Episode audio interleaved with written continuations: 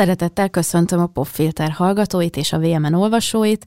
Én Csepei Adrián vagyok, és ez itt a Popfilter harmadik évadának második adása. Ennyi számot megjegyeztem egymás után, őrület, és hát közkívánatra ül itt velem szemben a mai vendégem, Kadarkai Endre.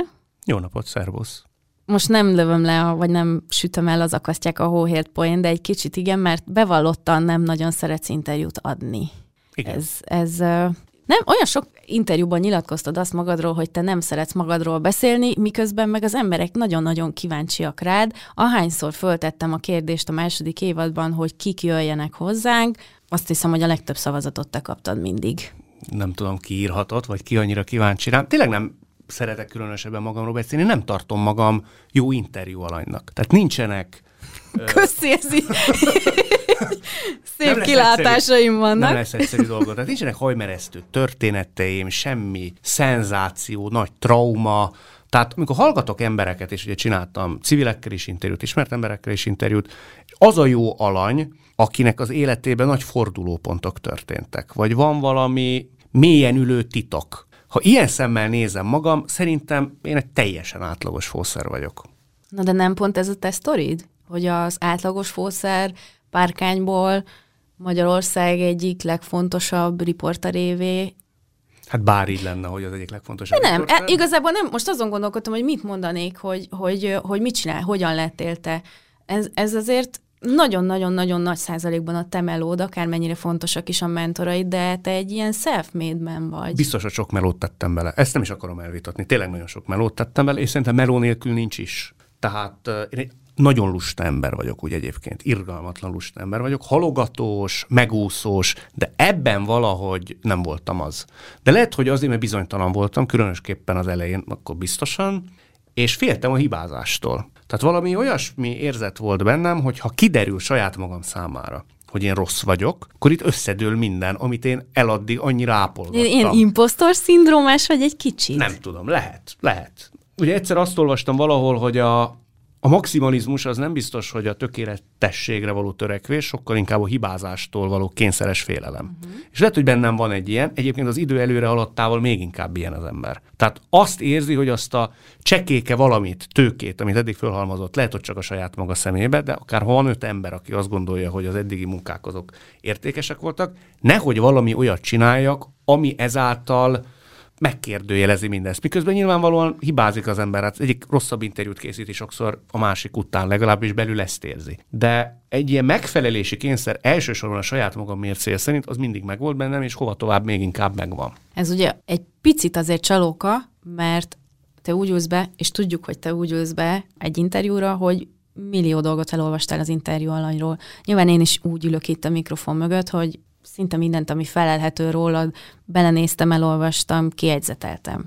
Tehát egy alaptudással ülsz a mikrofon mögött, arról az emberről, akivel beszélgetni fogsz. Viszont a közönséged, aki ezt az interjút olvassa, vagy hallgatja, vagy látja, nem biztos, hogy ennyire mélyen ismeri az interjú alanyt, ezért lehet, hogy számukra az is érdekesebb, ami számodra már nem annyira érdekes. Hát ez kezdetben volt nagyon tetten érhető, amikor túlkészültem. De szerintem a szakma valahol itt kezdődik, ha van ennek valami misztériuma, én nem vagyok ettől annyira hasraesme egyébként. Már ennek a misztériumától, hogy ez valami hűde nagy dolog lenne interjút készíteni, szakma, de azért még se vetném össze az orvossal, vagy a kutatóval, vagy akár még egy színésszel is, hogy úgy mutatsz meg valakit, hogy az a rajongók és a teljesen közömbös emberek számára is egy teljes és egy adekvát kép legyen. És az talán még szórakoztató is legyen valahol.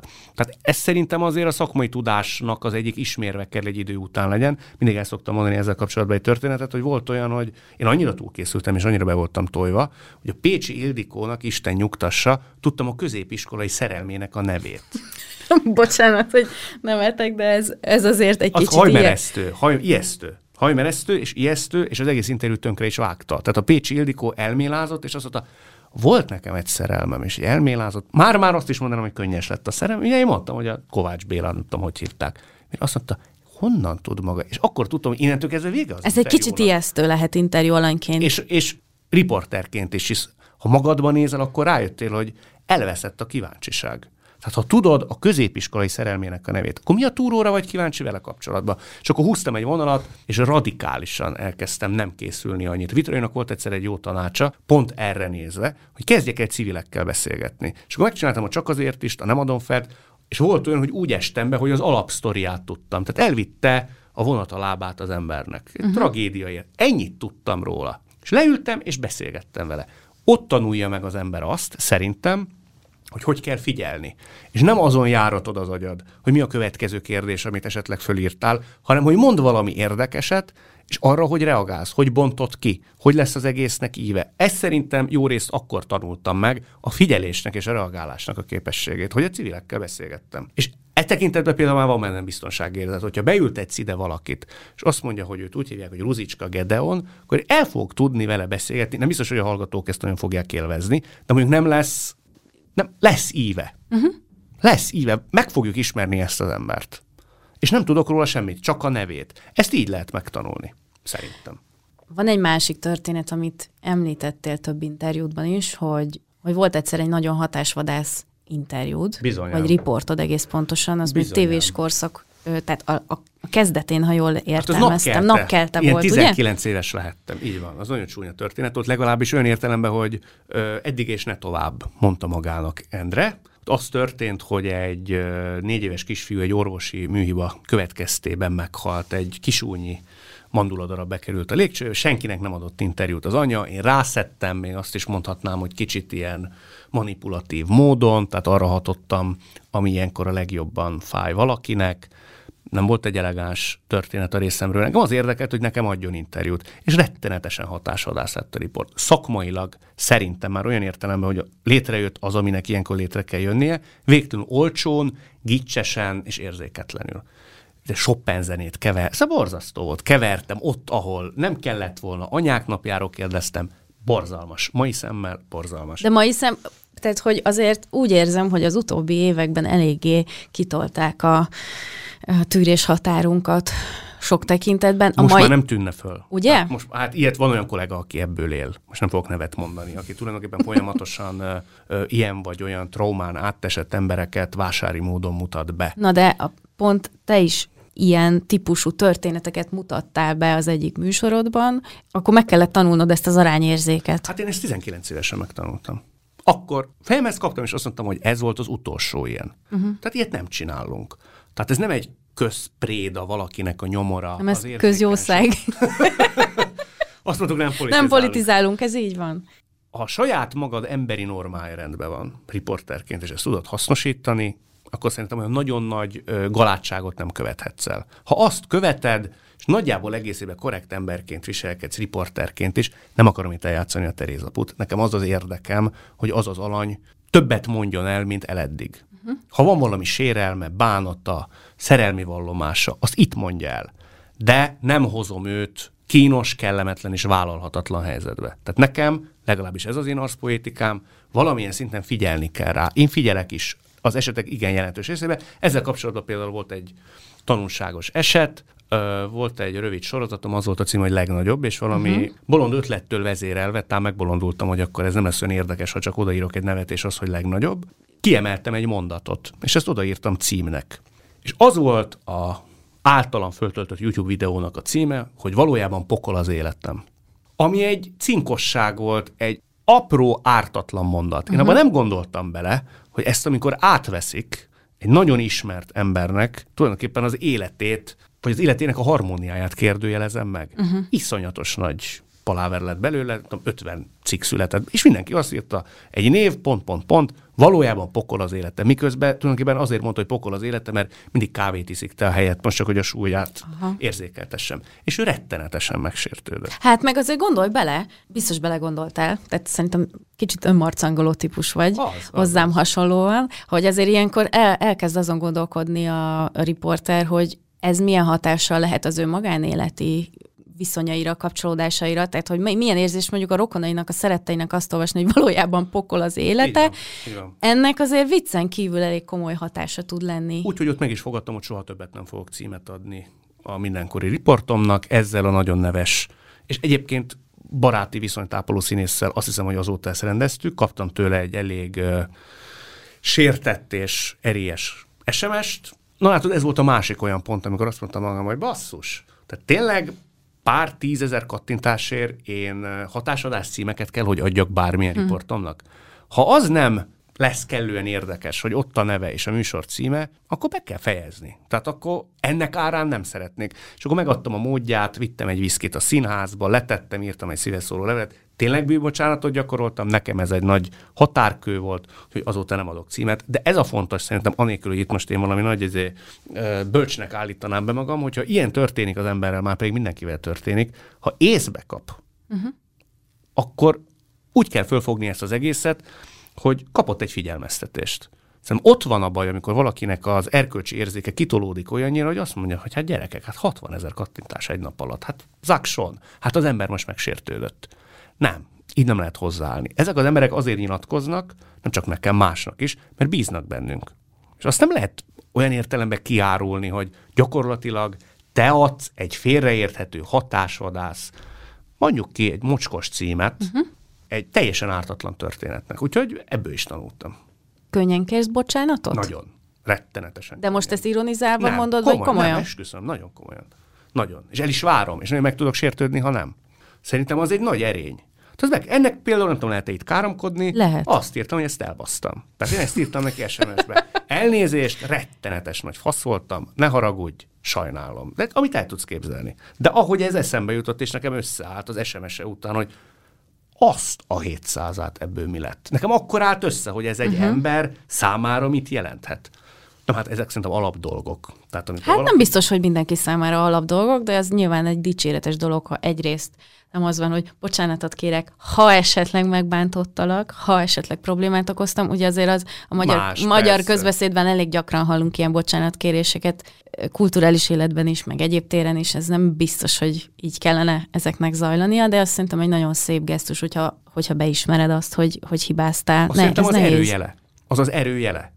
Tehát az az ember, aki bocsánatot tud kérni, nem biztos, hogy így van, de talán erősebb, mint az, aki nem tud. Aki nem tud, az biztos, hogy egy gyenge ember. Az valahogy képtelen szembenézni azzal, hogy benne ott van ugyanúgy, mint mindenkiben a hiba lehetőség. Ha ezt nem tudod beismerni, akkor ott nagyon nagy baj van.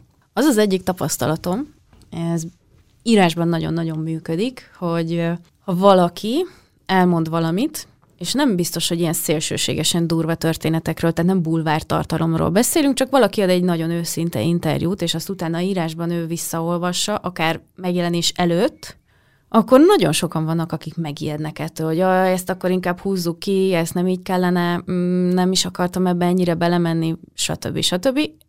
Nagyon sok munkája van az újságíróknak abban, hogy, hogy itt megtaláljuk a megfelelő arányokat. Volt olyan, amikor egy leadott műsorod után esetleg valaki az interjú alanyai közül visszajelzett, hogy nem tudom, visszanéztem magam, és Jézusom, mennyire máshogy beszéltem, mint amilyen normális esetben vagyok, vagy... Pozitív tő... vagy negatív? Akár, akár pozitív, akár negatív. Volt mind a kettő. Volt, aki letiltotta az interjút megoldásba kerülés előtt, természetesen leadtuk. De várj, ja, hogy leadtátok. Persze. Tehát azt akarom mondani, hogy nálam van egy szabály, amit igyekszem betartani, miután profikkal beszélgetek. Az a halálom, amikor valaki elmeséli 15 percben, szinte sírva, hogy őt nem szerette az édesanyja, és az egész életére rányomta a bélyegét, és tulajdonképpen ezáltal neki a párkapcsolatai a szörnyűek, és, és másnap pedig föli, hogy ezt vegyük ki. Hát mondom, nem vesszük ki. Tehát ha megkérdezed, hogy szeretett téged az édesanyád, erre azt kell mondani, hogy, hogy erről nem szeretnék beszélni. Uh-huh. És megyünk tovább. De az, hogy beszélgetünk róla x percet, majd másnap megálmodjuk, hogy nem, olyan nálam nincs.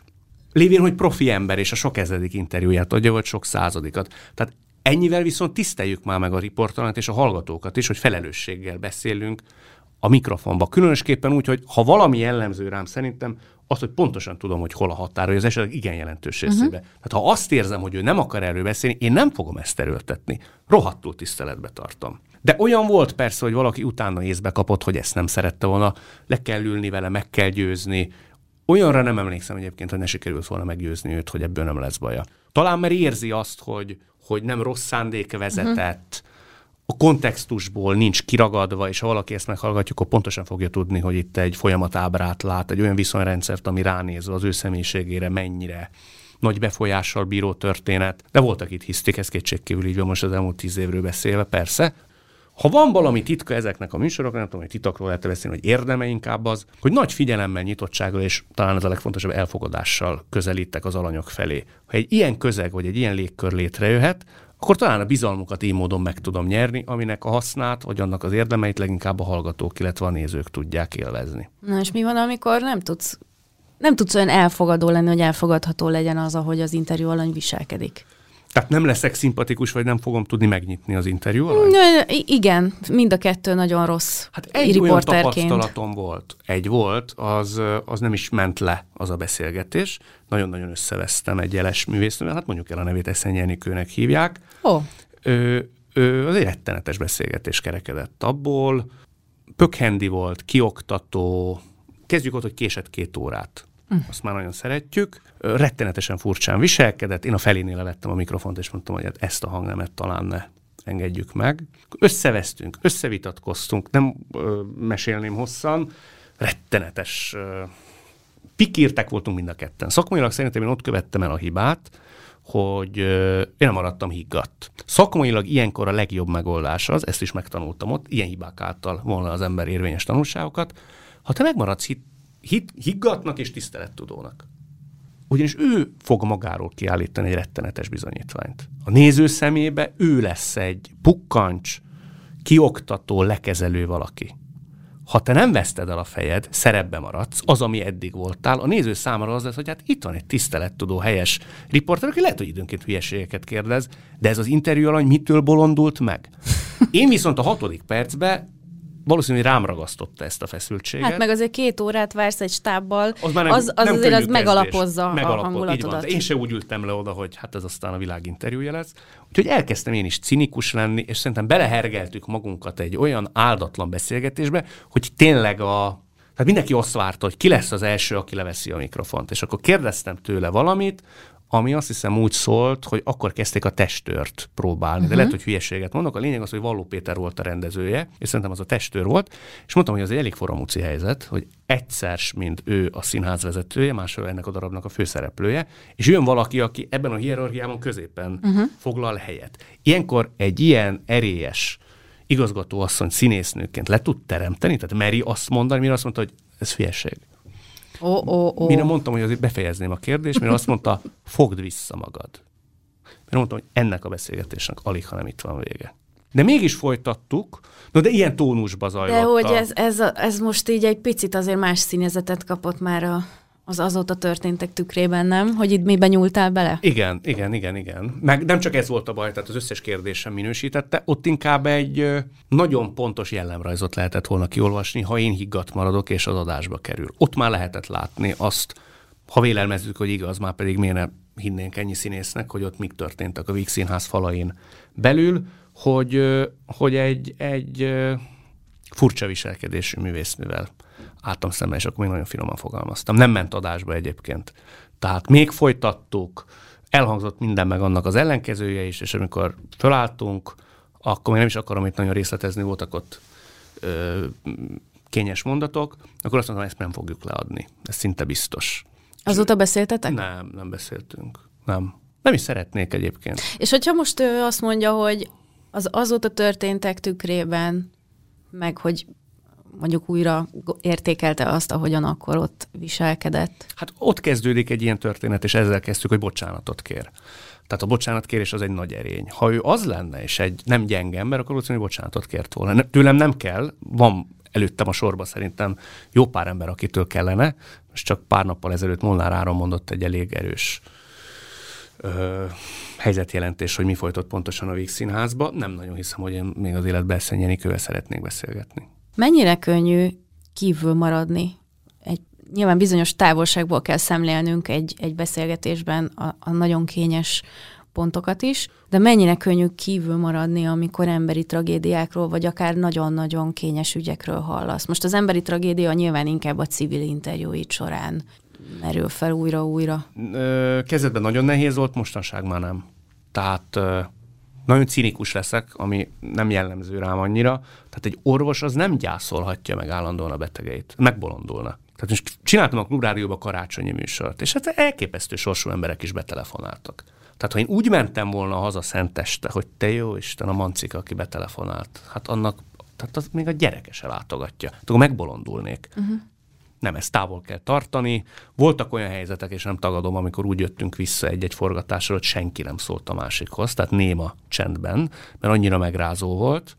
Volt olyan, hogy Gyura Barbanánál forgattunk, ő a magyar gyerekhospice hálózatnak a megalapítója, és hát elképesztő sors az övé. Ha esetleg valaki nem tudná, elvesztette a gyerekét, és a másik is most már évek óta daganatos betegséggel küzd, sietetlen erőről tesz tanúbizonságot, és valamelyik évforduló kapcsán találkoztunk. Egészen uh, szívfacsaró és elmesélhetetlen uh, interjú volt, ott, ott fölváltva bőgött a stáb, tehát ő folyamatosan sírt, vagy én pityerettem el, vagy az operatőrök törölgették a szemüket, és az ilyen órás felvétel volt, és ott körülöttünk ilyen gyerekfotók voltak, szóval hogy lidérces volt az egész. Ott átértékel az ember sok mindent. Én azt szoktam mindig mondani, hogy például ennek a történetnek a kapcsán bementünk egy gyerekhospice házba, és egy, hát, alig egy méteres, tizenvalahány éves lány ült a, a cégbe, Most.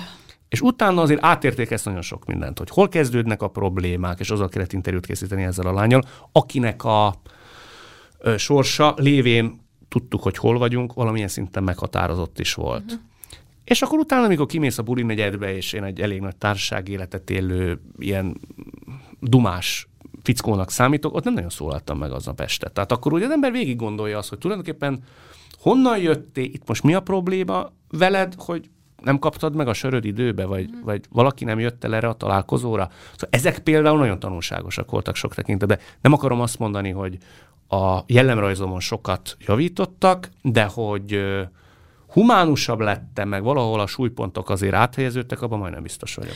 Van egy adás, amit kétszer is megnéztem, mert az a, tehát egyszerűen nem hittem a, a szememnek, meg a fülemnek, és kíváncsi vagyok, hogy hogyan lehet kezelni egy ilyen helyzetet, amikor egy gyerekkorában ö, szexuálisan és minden egyéb módon, tehát verbálisan, fizikailag bántalmazott lány, elmondta felnőttként a történetét neked, ő azóta egyébként aktivistaként dolgozik, és, és nagyon sokat segít szerintem a, a magyarországi gyerekbántalmazás ügyén, hogyha nyíltan vállalják az emberek a történeteiket, de hát arról kamerák előtt beszélni, hogy hogyan erőszakolt meg téged a saját apád többször, tehát ez már önmagában is egy sokkoló helyzet. Sőt, ő azt állítja, hogy az édesanyja egy konyhakést vágott a nyakába. Így Kislányként.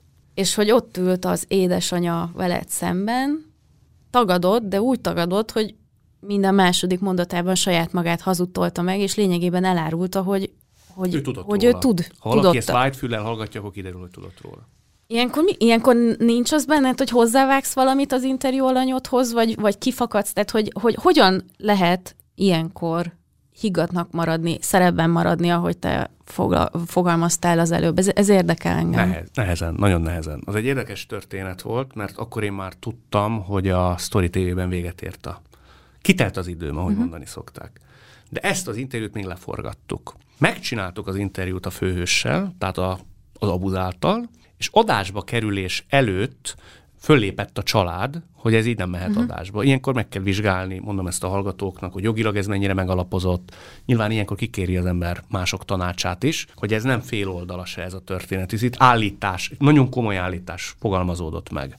Így úgy döntöttünk, és elsősorban a tévévezetése, hogy pótforgatást kell tartani, és meg kell hallgatni a másik felet. Ez egy népes család, tehát az anyukának Ugye a papa már nem élt, az anyuka élt, és azon összesen vagy négy vagy öt gyerek volt. És hát ott hajmeresztő dolgok voltak. Szóval azt hiszem majd minden testvér fölhívott, mert nem is akarok belemenni, hogy ott mik hangzottak el, volt, aki a betegségére hivatkozott, sírtak, rítak, fenyegetőztek.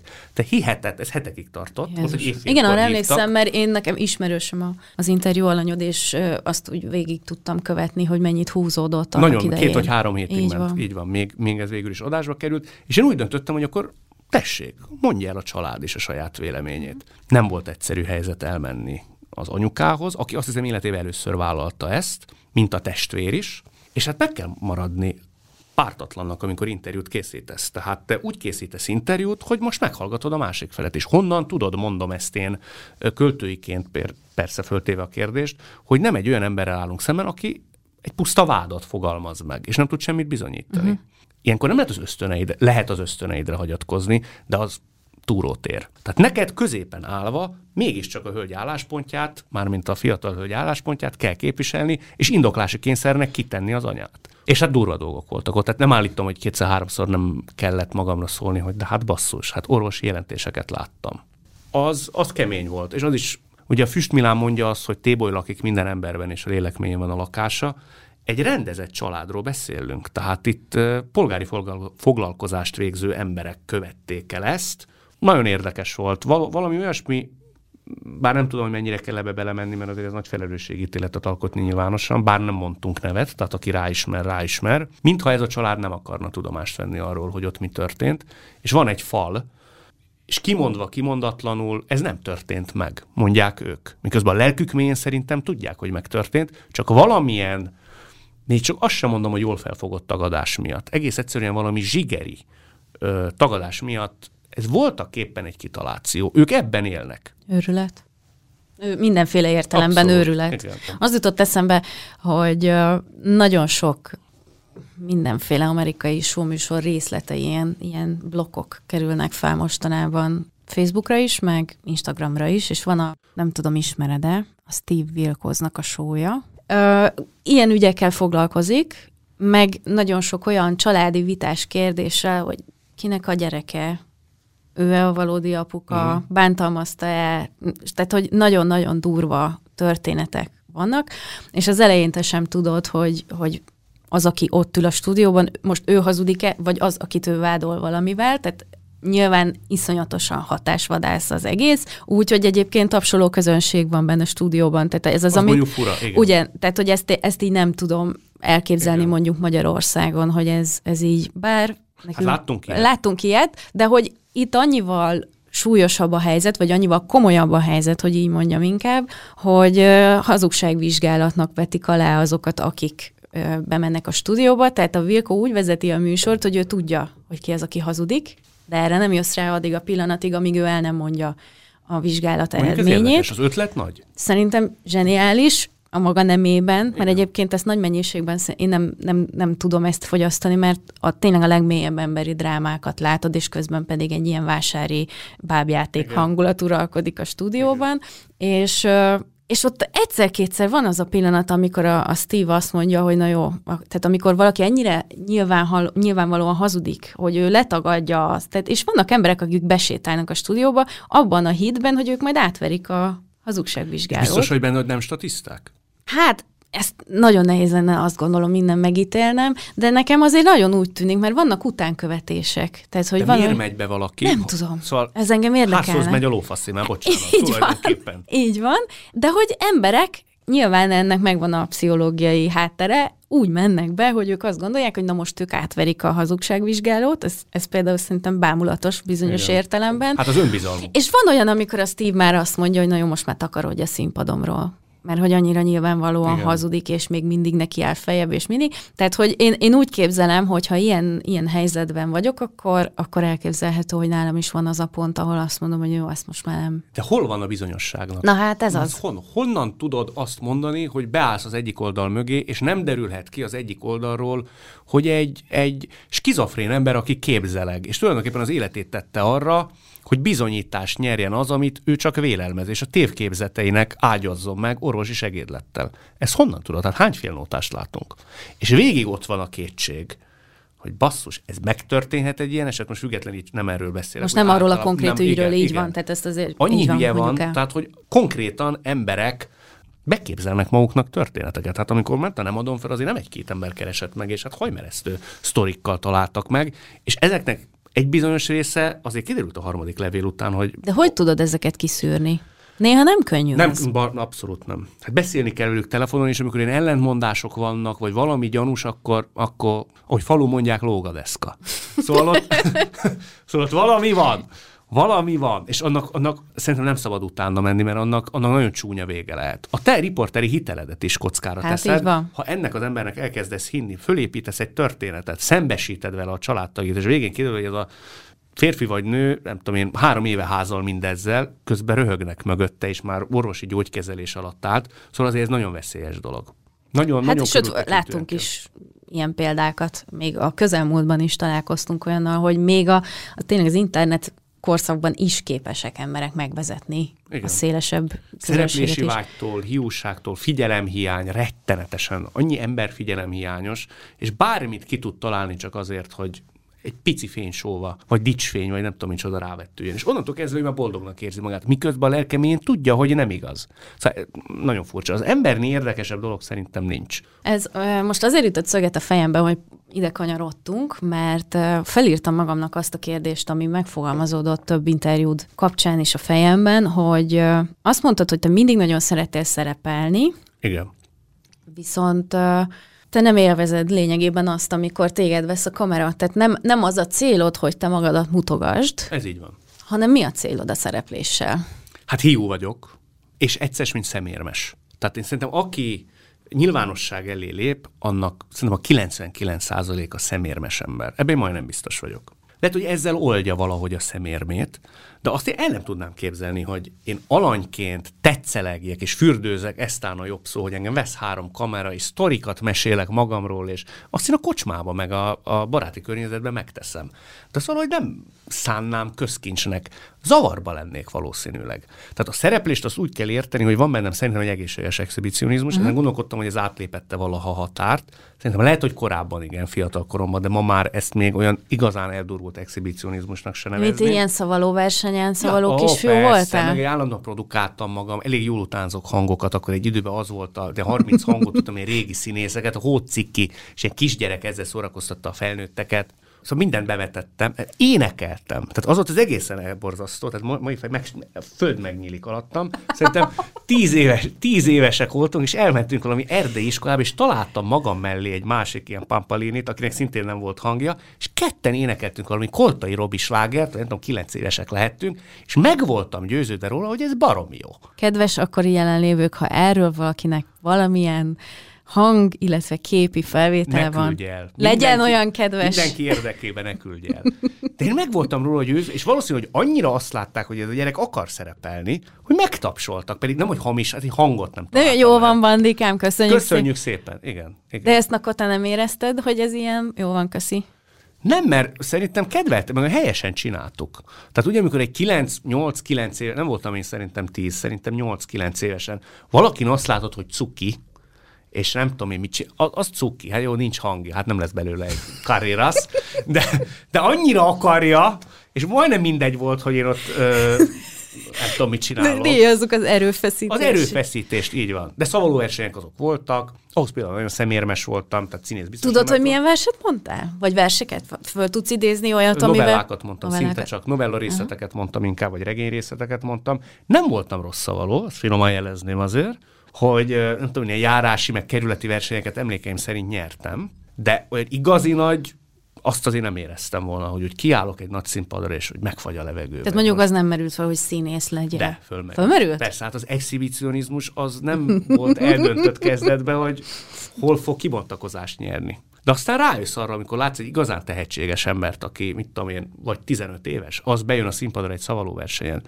és azt érzed, hogy ott valami történik. Akkor azt mondod, hogy nálam nem történt. Igen, ez Akkor nálam ez a, belátod. a slam poetry-nél volt, amikor bejött a, nem tudom, a, a Závoda Peti, meg a nem tudom, Simon Marci, és akkor, aha, jó, oké, na, akkor én a jövő héten már nem jövök, vagy jövök, csak nem fogok szlemelni. Tehát, Ezzel, hogy ez, ezzel szerintem nincs baj, ha az ember ezt pontosan be tudja lőni. A baj azokkal van, akik nem veszik észre, és nem értik a sikertelenségük kulcsát. Hány ilyet látok? Tehát nem tud differenciálni, mindegy, hogy most színészetről, szempoetriról, bármiről van szó, egyszerűen nem jön rá arra, hogy ő azért jobb, mert tehetségesebb. Pont. Egy életet rátehetek arra, akkor se leszek olyan, és nem tudok úgy bejönni egy színpadra, mint ez a fickó. Ezt úgy hívják, hogy tehetség. Törőcsik Mariannak a 80. születésnapján a Nemzeti Színházba, aki élt és mozgott, föllépett. Tehát ott minden volt. Bejött az Olá Ibolya, rádölt az ongorára, és elénekelt egy, egy Szenes Iván slágert. Azért az volt a cím, hogy aki nem volt még szomorú szívből igazán. Hát szóval szerintem világszínvonal volt.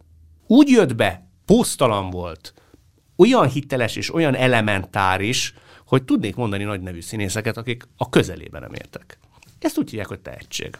mi volt az a pont, ami eldöntötte, hogy milyen csatornán fog ez az exhibicionizmus kitörni belőled?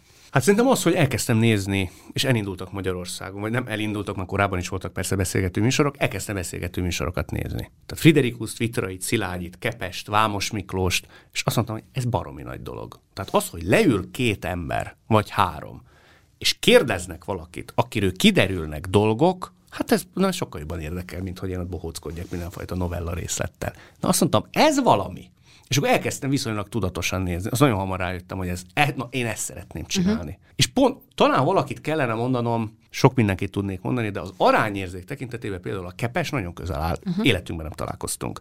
Tehát jelen volt, humánus volt, mégse terjeszkedett túl, mert azt nem lehet mondani, hogy a kepesről szóltak volna a műsorok. Figyelmes volt, volt benne valami jó értelembe vett elegancia, valami sárm, nem gázolt át embereken, de mégis jelen volt. Az, az nekem nagyon tetszett, hogy el volt találva. Tehát majdnem mindenkit néztem. Hát ezt már biztos ezerszer elmondtam, hogy jegyzeteltem, fölvettem videót. Igen, ez egy kicsit ilyen e- eminens voltál. Az, az, az, az. De ezt mindenkinek mondom is, hogyha valaki ezt meg akarja tanulni, ezt meg lehet tanulni. Ezt meg lehet tanulni. Te tanítasz is, ugyanott tanítunk a komlósi oktatás is. Már fél évet igen, voltam. már én sem tanítok, de hogy ugyanott tanítottunk, sőt, a fél év műhely tanárai együtt lettünk. Igen. igen. És ez mennyire könnyű megmondani valakinek? Hát nekem nagyon könnyű. Hogy... Hát ne, figyelj, segítesz rajta. Hogy rossz? Komolyan? Hát ne hülyeskedj. Hát volt egy fiú, aki a világ legcukibb gyereke volt. Tehát az, te, az a gyerek, ránéztél, és azt mondtad, hogy tehát nem tudná neki rosszat tenni, egy ártalmatlan gyerek. És ő azt mondta cincogó hangon, hogy ő sportriporter akar lenni, sportkommentátor, bocsánat. Látnivalóan baja volt, tehát gátlásos volt, a beszéd nehezére esett, minden adottsága meg volt ahhoz, hogy ne legyen sportkommentátor. Én a világ legtermészetesebb módján próbáltam erre felé terelgetni, és írtam bele a, a, a, hogy nem le, a értékelőjébe, uh-huh. hogy nem leszel az. Tudod, miért könnyű ezt megmondani? Jót teszel vele. Ugye a, a Ibsen írja a vadkacsába, hogyha valakinek elveszed az élete hazugságát, akkor elveszed az életét. Hát ne, ezt kémia tanárnőm megtette velem. Azt mondta, hogy amíg ő ezen a pályán belőlem nem lesz állatorvos. De te az akartál lenni? E, igen, és egyébként a, én megköszöntem ezt neki. Na. Képzeld el, hogy én most voltam tavaly a, az iskolámnak az 50 szülinapi buliján, és én oda mentem és megköszöntem neki. Mondtam, hogy én akkor nagyon haragudtam rá miatt. Valójában tudtam, hogy teljesen igaza van, mert az, az életveszély, hogy valaki diszkalkuliával akár csak eszébe jusson, hogy orvosi pálya vagy állatorvosi pálya közelébe menjen, de hogy nyilván ez egy ilyen szélsőségesen egyértelmű helyzet, és azt ő nagyon-nagyon nagyon határozottan, de nagyon korrektül kezelte azt a helyzetet, és engedte, hogy levizsgázzak, előre, tehát nem kellett bejárnom, nem alázott meg még egy éven keresztül minden órára, és elméletben vagy, vagy egy elméleti kérdéseket tett fel nekem, tehát amiről tudta, hogy tudom. Mert ha kapok egy egyenletet, akkor vége egyes. Tehát, hogy így nyilván hasznos és jó, ha megmondod, de közben pedig én nagyon gyakran találkozom azzal a reakcióval, már akár pályán lévő embereknél is, hogy hagyjad már biztos csak irigy rád meg hogy mm, nem, ő, ne, ő nem, nem... Már ha rosszat mond? Igen. No, én most akkor szélsőséges példáról beszélek. Természetesen nem az ítéletalkotást akartam magamhoz vonni, csak ha valakiről látod Persze. tanítványként, igen, igen, hogy abszolút. alkalmatlan, azt Igen. meg kell mondani. Aha. És meg is mondom, hogy miért. Ha látod és teljes bizonyossággal hiszed azt, hogy ez az ember nem lesz az, aki szeretne lenni, akkor a következő 40 éve kudarcokkal lesz tele. Ez egy sikertelen, frusztrált élet lesz. Miközben, ha nem erőlteti ezt ennyire, és hobbiként fogja föl, és otthon a barátnőjének közvetíti lehalkított tévénél a meccset, akkor másban biztos vagyok benne lévén, hogy ez a fiú egyébként intellektuálisan nagyon jól eleresztett srác volt, meg fogja találni azt a pályát, ami sikerekkel lesz kikövezve. Tehát a boldogtalan élet felé lögdösödött, és részsikerei lesznek, de igazán nagy átütő biztosan nem, legalábbis te ezt vallod, vagy lehet egy boldogabb élet, és annak az ígérvényét kivá- kínálod neki, hogyha föllebbented neki azt, hogy máshol viszont látom a tehetségfaktort benned. Hát szerintem az őszintességnél, a jó szándékú őszintességnél nem nagyon várhat el az egyik ember a másikat, másiktól többet. Te el tudtad volna fogadni, ha neked a, mondjuk a gyárfás vagy a vitrai azt mondja, hogy Endre, ez, ez, ez nem magának való Hát ez a pálya. olyannyira, hogy úgy mentem a riporter kerestetikre, hogy azt mondtam, hogy most ez eldől. Tehát ha azt mondják nekem ezek az emberek, tovább megyek. Ha nem mondják azt, hogy nagyon tehetséges, hogy én már akkor se csináltam volna. Hiúságból? Ap, figyelj, én azt mondom, hogy én annyira akartam ezt, és annyira szerettem volna a saját mércém szerint jól csinálni, hogyha azt mondják rám, hogy hm, elmegy, akkor azt miért csináltam volna? Hm. Tehát elmegyként csinálni, az annyit jelent, hogy hát, jó, hát most igen. Tehát nem leszel, tehát dilettánstól több leszel. Az mi a túrónak? Ha te nagyon komolyan veszed ezt a történetet. Bizt, hát, de ez máshogy nem is nagyon lehet. Hát máshogy nem is lehet, abszolút így van. És hát nekem azt mondták volna, hogy hát elmegy, biztos, hogy nem csinálom. Biztos, hogy nem csinálom. Sőt, ha azt mondták volna, hogy nem, tehát hogy hát ezt magának nem kell csinálnia, akkor azt mondta volna, hogy ha Baló György ezt mondja, én egész biztos, hogy én erre alkalmatlan vagyok. Tehát egy, egy ilyen alázatos ember vagy mind a mellett, hogy, hogy nagyon határozott és nagyon magabiztos benyomást teszel ránk? Szerintem alázatos vagyok, igen. Szerintem van jó tulajdonságom, az az önreflexió. Uh-huh. Tehát most már két jó tulajdonságom, többet nem fogok mondani, mert úgy tűnik, mintha, mintha rengeteg lenne, és mindig azzal mondom, hogy ha van jó. Majd mindjárt mondunk valami rosszat Rossz, is. Persze. Hogy tudja az ember Isten igazából, hogy, hogy, hogy hibázott, vagy nincs igaza, azt legalább magának ismerje be. Minden élethelyzetre igaz ez. Én szerintem három napon belül beszoktam. Most nem konfliktus esetén, uh-huh. csak ha valamit máshogy mondtam, vagy valakivel gonoszkodtam, hogy én még gonoszkodtam. Azért gonoszkodtam, mert valami zavar, amit ő csinál, és én nem tudom csinálni. Most csak mondtam egy uh-huh. hétköznapi példát. Vagy valami régi sérelem, gyötör vele kapcsolatban. Vagy egyébként nincs is semmi köze hozzá, csak most gonoszkodni akarok, mert nem vagyok jól. Uh-huh. Tehát az ember ilyet belát, ha észnél van, és nem dobálja el teljesen az agyát. Ő alázatos vagyok, a munkába feltétlenül, uh-huh. sőt nem is tűröm, ha valaki nem az. Tehát más munkáját ne tegye tönkre valaki a linkségével, a nem törődömségével. Volt már olyan, hogy interjú helyzetben felidegesített valaki a felkészületlenséggel? Már riporter? I- igen, hogy ő kérdezett téged. Volt. Volt, volt. Szóltál neki? Szóltam. Szerintem van egy ilyen pikért stílusom, hogyha észreveszi, észreveszi, ha nem, nem. Miután írott interjú volt, ha hangfelvételt lehetett volna hallani, akkor biztos, hogy mindenki számára nyilvánvaló, hogy én azért érzékeltettem vele azt, hogy uh-huh. Ezt nem nagyon kéne erőltetni. Mert, mert tehát nem azzal van a baj, ha valaki nem, nem Vitrai Tamás. Azzal van a baj, hogy fogalma nincs. Fogalma nincs. Tehát uh-huh. a, fel, a felkészületlen például. Felkészületlen, nem törődöm. Tehát ott meg tudok halni. De olyantól is, hogyha ha kollega ilyen, tehát egy, egy kábeles, vagy egy, vagy egy mikrofonos, akik rettenetesen értékes munkatársai egy adott produkciónak. Tehát ha ők nem jók, akkor te meghaltál. Neki ugyanúgy oda kell tennie magát. És ha valaki így belepiszkít ebbe, vagy így fölteszi a lábát kvázi, én tudom tudok körülni. Volt egy olyan, arra emlékszem, hogy csináltam valami drámai interjút, valami nem adom felbe, és a fiatal ember, aki ilyen pótkamerát kezelt, rágyújtott. Uh-huh. Effektív azt hittem, hogy agyvérzést fogok kapni. Tehát valaki készül elmesélni élete drámáját, igen. és 19 évének minden magabiztosságával és hegykeségével ő előveszi a cigarettát, és úgy állítgatja, hogy a cigaretta benne a szám, és állítgatja a kamerát.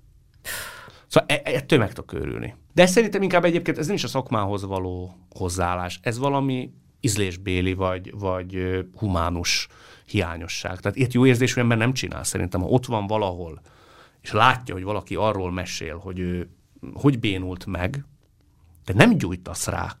Tehát nem, nem elképpen, én most is felhúzom magamra.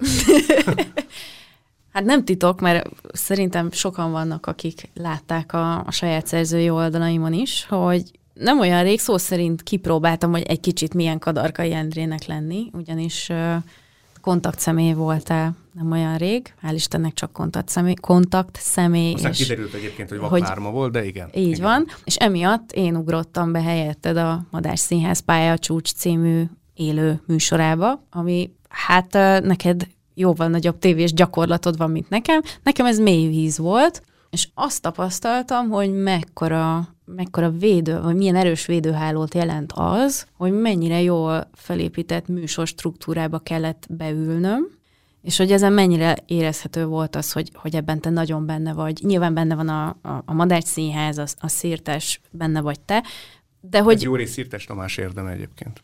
Igen, miközben azért az teljesen érezhető volt, azt gondolom, és kellett is nyilván emiatt picit így lazítanunk bizonyos dolgokon, hogy, hogy ez Kadarkai Endrés volt. És azon gondolkodtam, hogy ez egyértelműen annak a jele, ha esetleg bárkiben eddig nem merült volna fel, hogy te egy önálló brand vagy.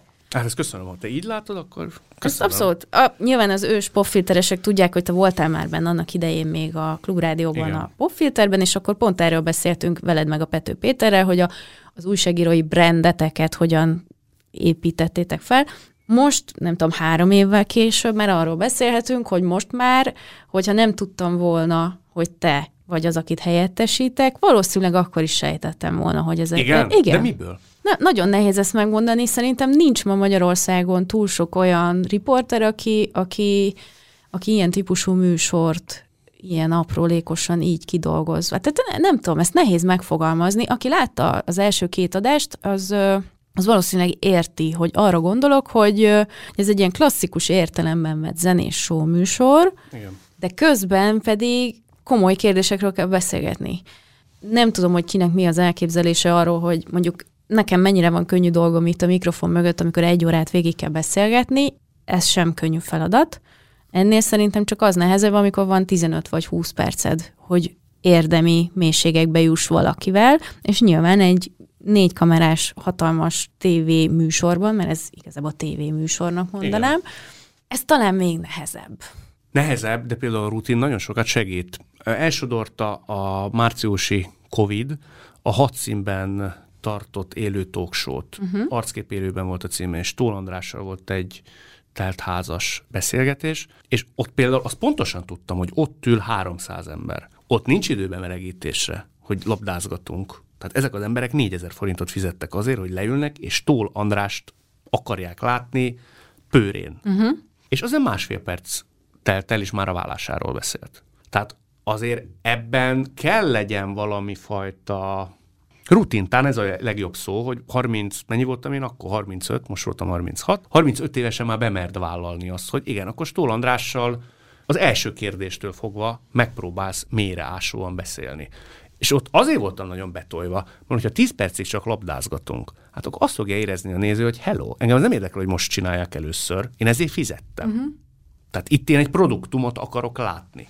Úgyhogy igen, persze sokkal nehezebb 20 perc alatt igazán mélyre ásni, de De az a műsor struktúra, amit ti kidolgoztatok, az viszont lehetővé tette ezt, hogy ez működik, és hogy igazából az volt nagyon izgalmas látni, hogy úgy is működik, hogy tényleg az utolsó pillanatban ültem be a székedbe, utolsó utáni pillanatban tudtam meg, hogy tulajdonképpen mi a feladatom, de hogy ti már ezt annyira okosan megterveztétek, hogy érezhető volt, hogy az, aki mindenre gondol, nyilván a Szirtes Tamás és te, és Gávölgyi Dorka, mint, Gál, mint a szerkesztő, iszonyatos tudásotok van arról, hogy mi működik és mi nem működik, és ö, igazából nagyon izgalmas volt, mert teljesen más típusú riporter vagyok, mint te, szóval egy kicsit, ö, kicsit idomulnom is kellett, meg egy kicsit a, a, a korlátokat is feszegetnem. Azt mondtad, hogy nagyon sok fajta ötleted van még műsortervet, tehát kb. nem tudom, sok évre el tudnád még látni a, Abszolút, rengeteget, tényleg.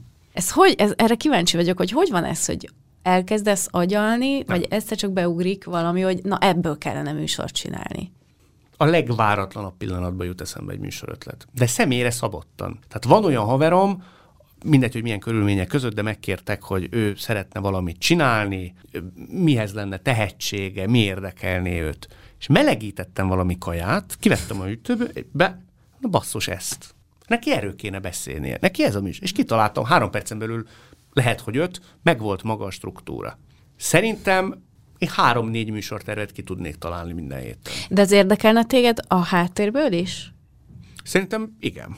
Vagy, vagy fog-e érdekelni Szerintem mondjuk igen. jövőben? Igen, igen. Mondjuk nem, hogy ilyen értelemben nem vagyok önző. Tehát szerintem mondtam már embereknek jó ötleteket, úgyhogy Mhm. tudtam, hogy én is meg tudnám csinálni valahogy, de akinek mondtam, azt szerintem sokkal jobban tudná megcsinálni. Tehát ilyen például nincs bennem. Ez milyen érdekes. Ezt, szerintem ezt nehéz kimondani, hogy ez tök jó ez az ötletem, de valaki más jobban tudná Hát ezt. ezt, amit mondtam, hogy amikor bejön a, az ember a színpadra, és azt mondod, hogy így soha nem fogok bejönni. Amikor látod, hogy neki ez jobban megy, gyorsabb, szellemesebb, könnyedebb. Én nem vagyok showmesteri ö, attribútumokkal fölvértezve. Én nem tudok például parancsszóra derűs lenni. Tehát, hogy azt mondják, hogy üljek be egy reggeli műsorba, biztos meg, tehát ebeszélgetnék emberekkel, és helyel közel még talán poén is kijönne belőlem, de lehet, hogy óránként egy. Aha. Én nem tudok rettenetesen eleven, rettenetesen derűs, vígkedélyű és poénokat szóró ember lenni. A showmester meg ilyen. A- azon gondolkodtam, hogy ha félretesszük azt, hogy te hová születtél, de mondjuk ugyanezekkel az ambíciókkal születsz, csak Amerikában, akkor ott milyen típusú sót csináltál volna? Ezen is soha nem gondolkodtam, de azt hittem azt fogod mondani, hogy ide Magyarországra születek, mert akkor is máshogy alakul az életem szerintem, és nem a felvidékre. De miért? Ö, Amerikára is válaszolok, mondjuk azon is soha nem gondolkodtam, nem is, nincs is jó nyelvérzékem, nagyon rosszul tudok angolul, tehát nem is ismerem az amerikai televíziós irodalmat. Tudom ki, a nagyokat ismerem, uh-huh. meg megértem nagyjából egész évben, de nem tudnék mélyreható elemzést adni az ottaniakról. Szerintem az alázat, ha már ezt a szót említetted, uh-huh. vagy ezt a kisebb rendűségérzést, ami biztos, hogy jellemzett engem korábban, tehát, hogy te jó Isten, itt ül velem szemben a tudom, Gálvölgyi János. Uh-huh. Az nem biztos, hogy megvan bennem, ha én Pestre születek. Az magától értető. Biztos, hogy nincs meg. Bocsánat, hogy ezt így ennyire határozottan kijelentem. Azért tudom, mert én ugye Szabolcs-Szentmárból pontosan ugyanígy, és én mindig csodálkoztam azon az ilyen alapvető, nem is tudom, ilyen, ilyen születéstől hozott magabiztosságon, Igen. hogy hogy neked, te tudod, hogy hol vagy ebben a városban. Ismered, hogy ez az utca, erre fordulsz, Ajaj. és bármikor szembe jöhet veled a Gávölgyi János, vagy. Tehát, hogy, hogy ez nekünk nincs. Á, nem is lesz. Nem, de ez nem biztos, hogy baj. Hogy biztos, ez hogy nem baj. Biztos, hogy baj. Ez rakéta. Tehát ez egy, ez egy hajtóerő uh-huh. az emberbe. A saját görcseivel, kicsinségével, hogy te jó Isten, hát ez az ember ez úgy ment be most egy egy tévéstúdióba, aztán persze rájössz, hogy a nagybátyja az gyártásvezető, ő itt nőtt föl, te meg úgy mész be az első száz alkalommal egy tévébe, hogy egy tévébe mentél be. Uh-huh. Hogy ez egy tévé, te jó Isten. Szóval ezeket le kell küzdeni. Tehát ezért én tulajdonképpen örülök annak, hogy ilyen hosszú utat jártam be. És azt, hogy még mindig elfelejtik, hogy a határon túl még ha ez határ mellett is volt, és abszolút magyar környezetben nőttem föl, az egy tényleg az ígéret fülgyeként tekintett az ember Budapestre, meg Magyarországra. Tehát a kernék, meg a, a kepessék, meg a szilágyik, az olyan volt, mint a, én nem is tudom, tehát az elmesélhetetlen dimenzió különbség. Uh-huh. De én mai napig, ö, nem tudom én, dobban a szívem, már nem akkorát, ha Szilágyi János fölhív, akivel jó viszonyban vagyok. Vagy múltkor valamelyik reggel Horváth János hívott. Uh-huh. Hogy most nem azt mondom, hogy remegő kézzel veszem föl, de egy másodpercig eljött, hogy basszus, ez a horvát. Akit Igen. én néztem Igen. délután Igen. az ön döntött vasárnap. Hogy ez az a horvát János, hogy engem hív. És tegeződve beszélgettünk 10 percet. Tehát bennem ez a, hát ez nem tudom, hogy tisztelettudás-e, vagy ilyen megilletődöttség, megilletődöttnek nem nevezném magam, tisztelettudás, vagy alázat, uh-huh. ez biztos, hogy megvan bennem. És szerintem már meg is maradt. Tehát ha 36 évesen nem hunyt ki, akkor szerintem megmarad az 50 évesen is. Amerikában mi lenne, nem tudom ott azért hatalmas piac. Tehát ha megnézed Ofra Winfrey-t, nem kérdezi okat, mondjuk meg őszintén. Tehát nincs igazán, tehát azt kérdezi, Larry King, azt kérdezte, hogy miért. Olyan elementárisan karizmatikus emberek, uh-huh. olyan kifejező a kézmutatata ennek a nőnek, úgy bánik a kezével. Leül, keresztbe teszi a lábát, belenéz a szemedbe, megkérdezi, hogy hogy vagy, és három percen belül beszámolsz valami olyan dologról, hogy hihetetlen. Ők ehhez, nyilván nem azt mondom, hogy nem jó riporter félreértés nehesség, nem ezt csak azt mondom, hogy falrengetőket nem kérdez. Van bennük valami egészen kiemelkedő dolog. És egyébként azt, azt olvastam, hogy Ofra például megtanulta ezt a készségét. Azt mondom, az egy, első öt perces bejelentkezését, azt egy nyáron keresztül gyakorolta. Hogy amikor belenéz a kamerába, az igazán áttütő legyen, és olyan magával ragadó, hogy ne tud levenni róla a szemed. Szóval valamilyen szinten a karizma biztos, hogy tanulható, lehet, hogy ezt a szót kerestem, hogy ők karizmatikusak. Uh-huh. De hogy tudnak bánni az emberekkel, a, a kisújjuk úgy áll, pedig nem hiszem, hogy annyira be lenne az gyakorolva, bár ne zárjuk ki, hogy a tökéletes riporteri attitűdöt látod a kamerán keresztül. Szóval nagyon nehéz azért abban a versenyben Amerikában szerintem labdába rúgni. Hát annyi televízió van, hogy a faladja másikat. Jó nekem, e, soha, soha nem Jó neked a, a magyar piac? Soha nem gondoltam. Nem egy könnyű ezen. piac, ez sem. De nem is mondanám annyira nehéznek. Hát figyelj, itt a YouTube. Tehát hát ma... igen, so, és sokan azt mondják, hogy ez most tönkreteszi az elmúlt, nem tudom, x évben a, a, a televíziót, Miért? és én nem tudom, kíváncsi vagyok a te véleményedre erről. Én demokrat... inkább lehetőséget látok Ugyanezt benne. Ugyanezt gondolom én is. Ennél demokratikusabb dolog nincs. Tudnánk mondani szerintem mind a ketten olyan kollégát, vagy kolléganőt, akik mérhetetlen nézettséget produkálva, soha piaci körülmények között meg nem mérve tevékenykedtek, vagy tevékenykednek televízióba. A YouTube-nál exaktabb dolog nincs a Földön. Beülsz, és ott a számláló. Ha az 62 ember nézi meg 15-ször, akkor valószínűleg nincs rá igény. És van igény? Költői kérdés, de, de beszéljünk erről, hogy igazából minden az ellen szól, amit te csinálsz. Hosszan, nyugodtan, mindenféle vibráló impulzus nélkül beszélgetni emberekkel. Lényegében papírforma szerint ennek most nem kellene működnie. Szerintem nagyon működik. Hát csak itt a VMN-en az elviszlek magammal se show műsor körülmények között készül és imponáló számokat produkál. Sőt, hát ugye azt látjuk, hogy a podcastekkel is, ö, tehát hogy ott meg még egyel kevesebb impulzus, Abszolút. és mégis, és mégis nagy igény van rá. Szerintem Szerintem ez miért van? Hát már leszoktattam magam róla, állandóan ilyen anekdotákat, meg idézeteket tőle. Itt lehet. Sokat, csak fáraszt egy idő után, állandóan ezzel jövök. Hogy egyszer általában megkérdezték a Freudot, hogy mi a véleménye a drót nélküli távíróról. És azt mondta a Freud, hogy nagy dolog a távíró, hát még nagyobb dolog a drót nélküli távíró. De a legnagyobb dolog mégiscsak az, hogy két ember távíróval vagy távíró nélkül, de beszélget. Ennél szerintem nincs érdekesebb dolog az emberi történeteknél bárki bármit mond, nincs csavarosabb, érdekfeszítőbb, sokrétűbb történet. Ha ez szépen van bemutatva, lehet, hogy nem fogják annyian nézni, mint az állarcos énekest, hogy Ihos József Nokedli szaggatónak öltözik. De szerintem, ha két ember őszintén és valami fajta koncepció mentén kezd el diskurálni, arra mindig lesz igény. Lehet, hogy nem annyian fogják nézni, mint Vitra idejében, de hogy, hát nézd meg a YouTube-on mennyi beszélgető műsor van. Miért? Miért mindenki beszélgetni kezd el? Hát erről nekem van egy elég sarkos véleményem egyébként, amit nem mondanék általános érvényűnek, de, de tapasztalatom szerint az interjú az egy picit egérút is tud lenni. Ugyanis, hogyha ha jó az alanyod, akkor lényegében az is mindegy tud lenni, hogy mit kérdezel, hiszen az alany elviszi a dolgot. Ez írásban nagyon élesen igen. megvan, mert ott úgyis még átmegy két-három szerkesztőn, ha valami fatális baromságot kérdeztél, azt is ki fogja gyomlálni a, a szerkesztőd.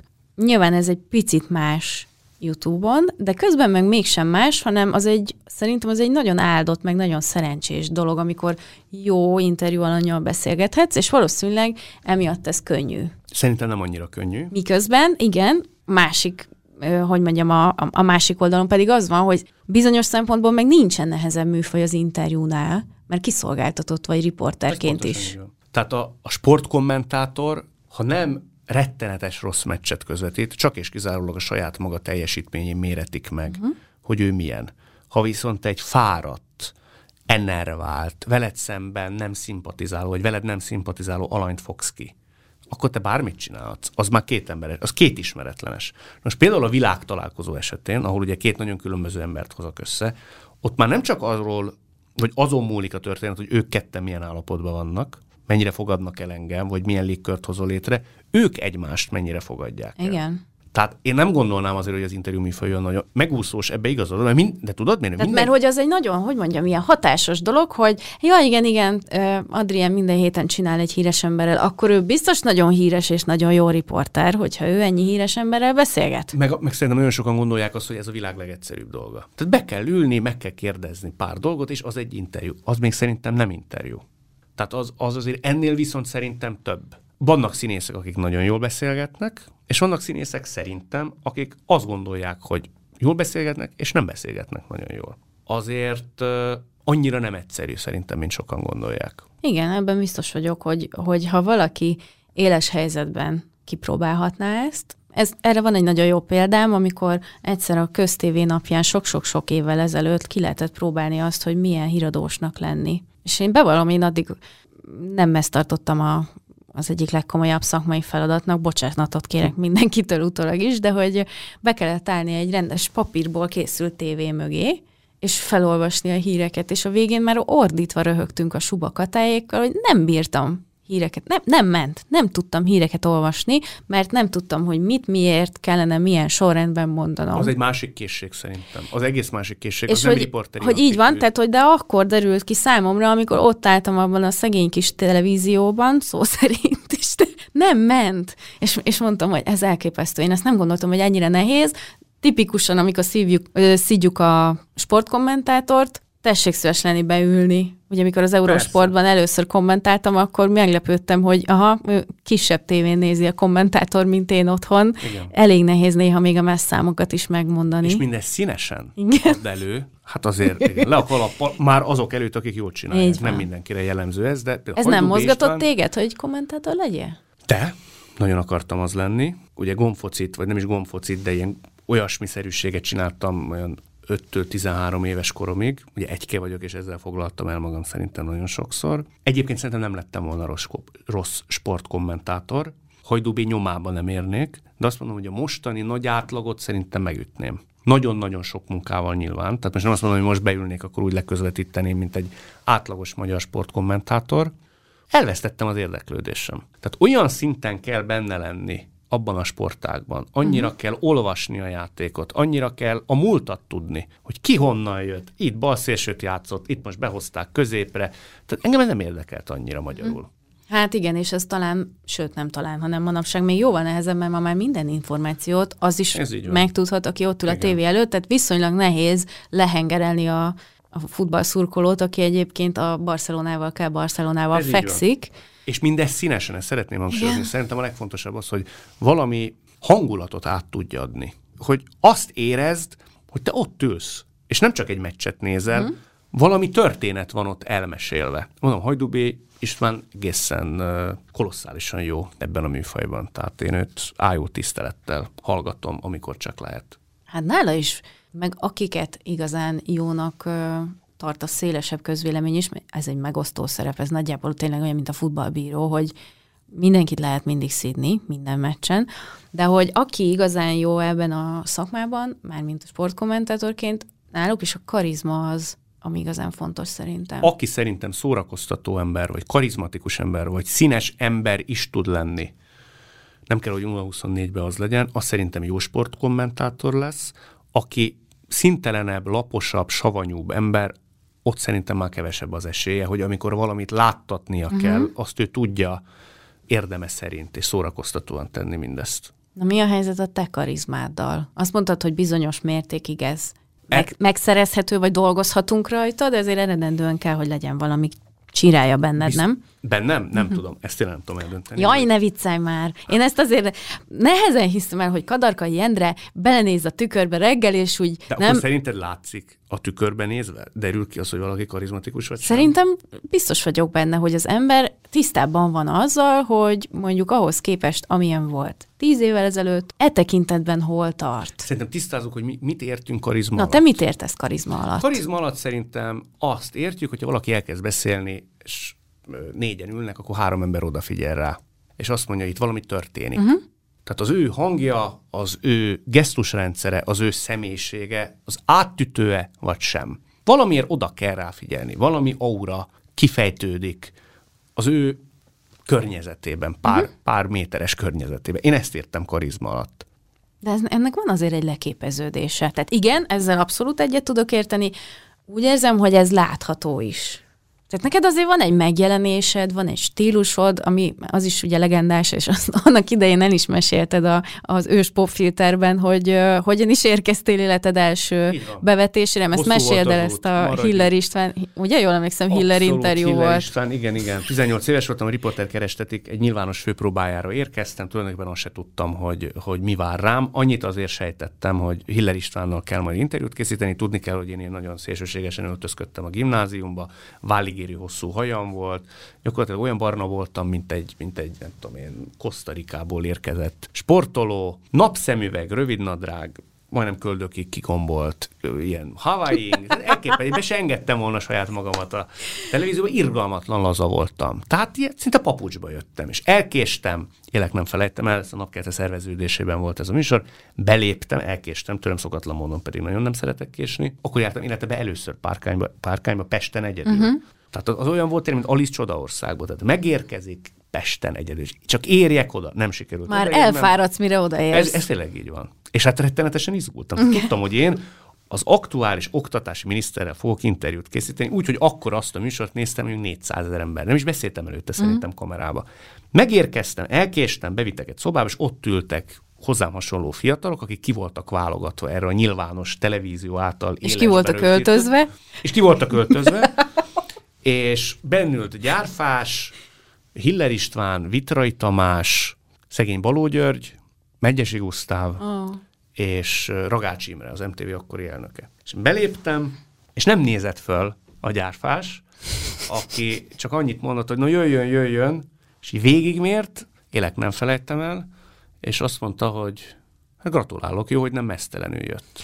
Nagy nevetés, ott hát már megaláztak. Teljes joggal teszem hozzá, tehát ha valaki ugrik erre ezekre a risz-rossz ruhákra egy ö, elegáns igényű történetbe, akkor az én vagyok. Megkérdezte, hogy kivel csinál interjút. Hát mondtam, hogy a miniszter úrral. Én azt mondta a gyárfás, hogy gratulálok, hozzá öltözött. Tehát ott már kész, ott le voltam szúrva, teljes joggal. De előtte ez benned nem merült fel? Nem, nem. Nem szeretném, én annyira laza gyerek voltam akkor, tehát ilyen ennyi, olyan, olyan hegykeség volt bennem, uh-huh. vagy ilyen, Hát most jó, bemegyek a tévé. Persze akkor ilyen kicsi lettem, mikor bementem a tévé. Tehát addig volt nagy a szám, Aha. amíg nem érkeztem meg a, a vitrai környezetében. Onnantól kezdve meghaltam meg a gyárfás közelébe. Addig tényleg azt hittem, hogy a fenekemből süt a nap. És, és úgy csináltam egy interjút a Hiller Istvánnal, annak nagy sikere volt, és onnantól kezdve mondta a gyárfás, hogy akkor dolgozhatom ott a, a napkertében. És hát nagy hosszú utat jártam be, tehát azért tényleg elképesztő ruhadarabokat töltöttem én magamra. Volt egy ilyen, ilyen én csak úgy hívtam, hogy dzsuzsulánc, tehát ilyen fagyöngy. Ja. No, hát az elképesztő. És meg voltam róla győződve, hogy a jó Isten is a nyakamba tervezte. Hát figyelj, nem mondom, hogy saját tapasztalatból beszélek, de nagyon sok férfi gondolta azt élete bizonyos szakaszán, hogy jó ötlet ilyesmit fölvenni, szóval... Na, hát akkor mindenkinek van egy fejlődés története. Abszolút. Jaj, én figyelj, olyan fotókat tudnék neked mutogatni, hogy inkább nem akarod látni, hogy én hogy öltöztem. De tudod, ezzel is úgy kell szerintem vagy ehhez is úgy kell viszonyulni, hogy azok is mi voltunk. Abszolút. Tehát az a legrosszabb, aki ezt távol tartja. Jó, nekem, a, figyelj, az unokaöcsém konkrétan, de ezt így a legkisebb túlzás nélkül értsd, ő engem meglesett mert meggyőződése volt, hogy én fiú vagyok, mert hogy férfi ruhákban jártam. De miért jártál férfi ruhákban? Mert, mert nagyon nagy rapper voltam, meg deszkás voltam, meg nem tudom, tehát hogy... De hogy ez, voltál? Hát ilyen tizen, nem tudom, 14-15 éves koromtól egészen 21-2 éves koromig. És az unokaöcsém nem hitte el, hogy, hogy miért mondja mindenki nekem azt, hogy, hogy lány vagyok, amikor hát nem igaz, hát a lányok szoknyában járnak, ugye, hogy adjunk egy kicsit a női principiumnak is, én se nem szoknyába járt, tehát rövid volt a hajam, ez nem lehet. És ő akkor hitte el, hogy én tényleg nő vagyok, amikor meglesett engem. Négy éves volt, vagy valami ilyesmi. Tehát, hogy igen, van fejlődés történetünk, de azok is mi voltunk. Tehát, Abszolút, hogy nem, ezt nem szabad megtagadni. Persze. És nem... most ebben jól érzed magad? Abszolút jól érzem Tehát, magam. hogy ez nagyon most önazonos. Persze, én most már nagyon zakós, inges, elegáns, ezért lettem, gentry, vagy nem tudom, mit mondjak erre, aki, aki szeretek jól is öltözködni, uh-huh. de én akkor is meg voltam róla győződve, hogy hát tehát ha van ember, aki jól öltözik, az én vagyok. Hát igen. És visszanézem, és azt mondom, hogy az a legkevesebb, hogy, hogy nem jó ruhák. Tehát mondjuk meg őszintén, ilyen, ilyen csiricsári ruhák. Hát de igen. hogy ízléstelen. Ez a legborzasztóbb benne. Szóval nem szívesen nézegettem én vissza, de nagyon jókat tudok rajta röhögni. Hogy nem is tudom, honnan kanyarodtunk el. Hát hogy... ki tudja nálunk ezt, hogy honnan kanyarodtunk. Karizma. Ja, karizma, igen. igen Tehát, és hogy, hogy most magát. Azért ennek én úgy érzem, hogy, hogy be, egy, egy ilyen beérkezés látszik rajzad is, stílusban, az, hogy tényleg markánsan érezhető, hogy egy műsor a te kezed nyomát viseli magán, mm, szerintem ezek, ezek mind, mind a karizma részei. Örülök, ha így látod. Én nagyon sokat gondolkodtam. Jaj, nehogy már azt mondják, hogy itt benyaltam neked csontig, hanem majd ezt tényleg így látom. Nagyon jól esik, köszönöm. Hogy, és sokáig azt gondoltam, különösen az Ugló TV alatt, ugye az arcképet én az Ugló TV-be kezdtem el csinálni, én olyan fél évente abba akartam hagyni, és az esetek igen jelentős részében az volt az indokom, hogy nem jövök át a képernyőn. Tehát én nem láttam magam olyannak, mint akire oda kell figyelni. Tehát, hogy ránézel, és azt mondod, hogy itt történik valami. Tehát ez a faszi, amikor beszél, vagy kérdez, ott valami jelentéstartalommal, vagy szuggesszióval bír. Hm, ez érdekes nagyon, hogy ezt nem, te nem érzed magadon. De ma, ma már azért, most már, érzed. most már azért mondjuk úgy, hogy ö, nem dob le a képernyő. Uh-huh. De hogy ö, akkor jöttem rá erre, hogy ez mikor érkezik meg, amikor te olyannak látod magad, vagy talán tényleg megvan mindez töltve tartalommal, amikor elengeded. Tehát amikor görcsösen, én kitaláltam ilyen baromságokat, hogy majd kérdezek, és így föltolom a szemüvegem. És akkor az nagyon ki lesz találva, hogy én ott, ott okosnak fogok tűnni. És egyszer mondta nekem a vitrő, hogy maga ne akarjon okosabbnak tűnni annál, mint amilyen, mert a hangkis elemér pontosan fogja tudni, hogy maga nem egy hülye gyerek. Mire ma is azt tudom válaszolni, hogy a hangkis elemér körme alatt több ész volt, mint nekem.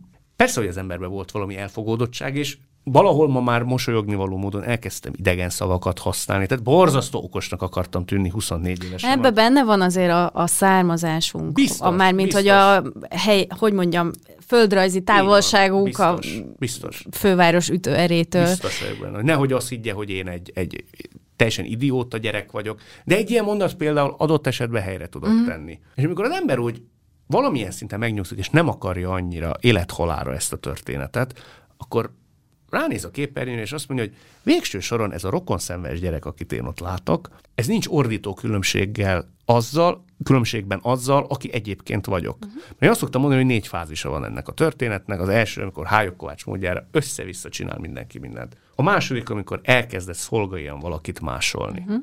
Tehát én tudom, hogy ezeket az embereket elkezdtem szolgálni, más a fejem úgy tartottam, úgy hangsúlyoztam. Nem direkt, egész egyszerűen van egy bizonytalanság az emberben, és azt gondolja, hogy ez a modell. Hát ez az a túl, Ez a kapaszkodó. Ah. A harmadik szerintem egy átmeneti fázis, amikor már időnként kidugja a fejét a saját személyiséget, és a negyedik talán az, amikor már önazonosan ülsz ott, és ugyanúgy beszélgetsz, mint egy szórakozó helyen.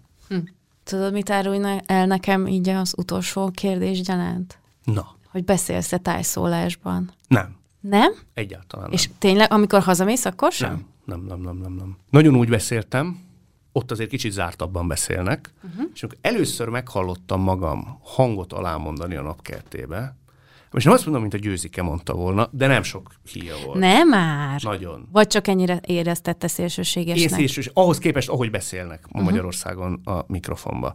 Arra rájöttem, hogy nem kell affektálnom, tehát nem kell ennyire szépen beszélni, mert ugye nagyon sokan átesnek a ló másik Igen, oldalára. ilyen énekkarosan szépen így van, így van. hangsúlyozunk, Rettenetes. és Az- artikulálunk, az nagyon rossz. Az nagyon rossz. És De- az is mindig kisebb rendűségi komplexusból fakad, aki így elkezd szerintem beszélni. Persze. Én szerintem megtaláltam az arany középutat, hogy nem beszélek ennyire mm, nyíltan, vagy nem is tudom mi a jó szó erre, ez a nagyon... Hát én ezt tényleg Kinyilvánít. énekkaron így Igen, kell, mert, igen. mert az ének viszont úgy érvényesül, hogy az túl artikulálsz egy picit. Igen.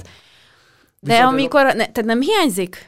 Ö, mert én, ne, a nagymamám fölhív, azonnal átváltok. Átváltasz? Jaj, nagyon És durva. akkor mit mondasz? Mi, a- mi, a, mi, mi az a kifejezés, amit amúgy nem használsz? Van egy, van egy legendás sztori, ugye a Népszabadságnak a régi, ott a Korvin negyedben, ahol volt a szerkesztőség, ott üvegajtók voltak, és én jöttem fel a liftben, és akkor már lehetett a liftben is telefonálni, mert volt térerő, és a nagymamámmal beszéltem telefonon, és megálltam ott a lift előtt, tehát mondom, annyira nem vagyok bunk, hogy bemegyek telefonálva a szerkesztőségbe, de hát üvegajtók voltak. És akkor, na jó van, most már mama, jó, leraknám, légy szíves. Ja, na, jó, jó van, vigyázzok magam. És akkor hát ennél sokkal durvábban, de tényleg nagyon De a durva. mai ke- napig? a mai napig. A mai nap meg vannak olyan szavak, amiket nem tudok egyszerűen átkattintani az agyamban, és, és hogy beléptem az üvegajtón, és fetrengve röhögtek a titkárnőjék, hogy na most aztán meg kiderült, hogy, hogy mi az igazi arcom. Igen. És ez iszonyú szórakoztató. De ez, ez érdekes, hogy te nem váltasz vissza. Nem, nem. Egy, egy jelét nem adom szerintem. Nem tudom miért. Lehet, hogy ez egy blokk, de biztos szólnának, ha úgy beszélnék, de nem. Én, ha, ha hosszú időn át vagy, tehát mondjuk négy-öt napnál többet, akkor már szerintem durvábban nyomom, mint aki ott él. Nem. Én, én biztosan nem. Biztosan. És szerintem nem majomkodás a részemről. Azóta ezen gondolkodom, mióta kérdezted, hogy van-e ebbe valami manír a részemről, vagy valamilyen ilyen pozőrködés. Szerintem nem. Egész egyszerűen Nem, ez szerintem meg, meg nekünk ezt tanították. Én nem tudom, hogy a mostani, mondjuk általános iskolásoknak mit tanítanak erről, de nekünk nagyon határozottan azt tanították, hogy a köznyelvi kiejtés az, Persze, meg a kell, így igen. van. Úgyhogy Ez én abszolút. Abszolút ezt De- ebben látom. Hozzáteszem, hogy ö, mikrofon előtt dolgozó ember nem is engedheti meg magának szerintem, hogy ne beszélje azt a magyar nyelvet, amit általában véve beszélünk, és helyesen beszélje magyarul. Azért nálunk például a Baben azért nem biztos, hogy mindig színhelyes, uh-huh. és erre például már nagyon elkezdtem figyelni. Ez hosszú ideig szerintem problémám volt, hogy az Tudod mi? Én ezt megfigyeltem. Miért? Ö, nem ezt, hanem hogy azt, amikor, hogy ettől nagyobb. Igen. Ettől, meg attól nagyobb. Igen, ezt igen. nálunk is így mondják, és ezt, ezt mindig ki, kiavítom így gondolatban, mielőtt kimondom, hogy nem, nem, ennél nagyobb. Ennél, igen. De ez nem mindig. Tehát ez, szerintem ezek nagyon mélyen Nagyon gyökereznek. miért. Tényleg az, én is azt mondom, hogy ettől nagyobb. Ugye? Így van. Nem ennél nagyobb. Hát már nem fog változni. Lehet, hogy nem váltok vissza ilyen palócosabb hangra, de hogy mindig azt fogom Azért, ha igen, vagyok. akkor gyere, és légy szíves, beszélgess. Én Szatmári, te pedig palócos. Palócosan. Legyen így. Imádnám, imádnám. Nagyon szépen köszönöm köszönöm. Kadarkai Endre, hogy itt voltál velünk, és majd akkor gyere újra, palócosan vagy anélkül. Vissza. Köszönöm szépen. Köszönöm.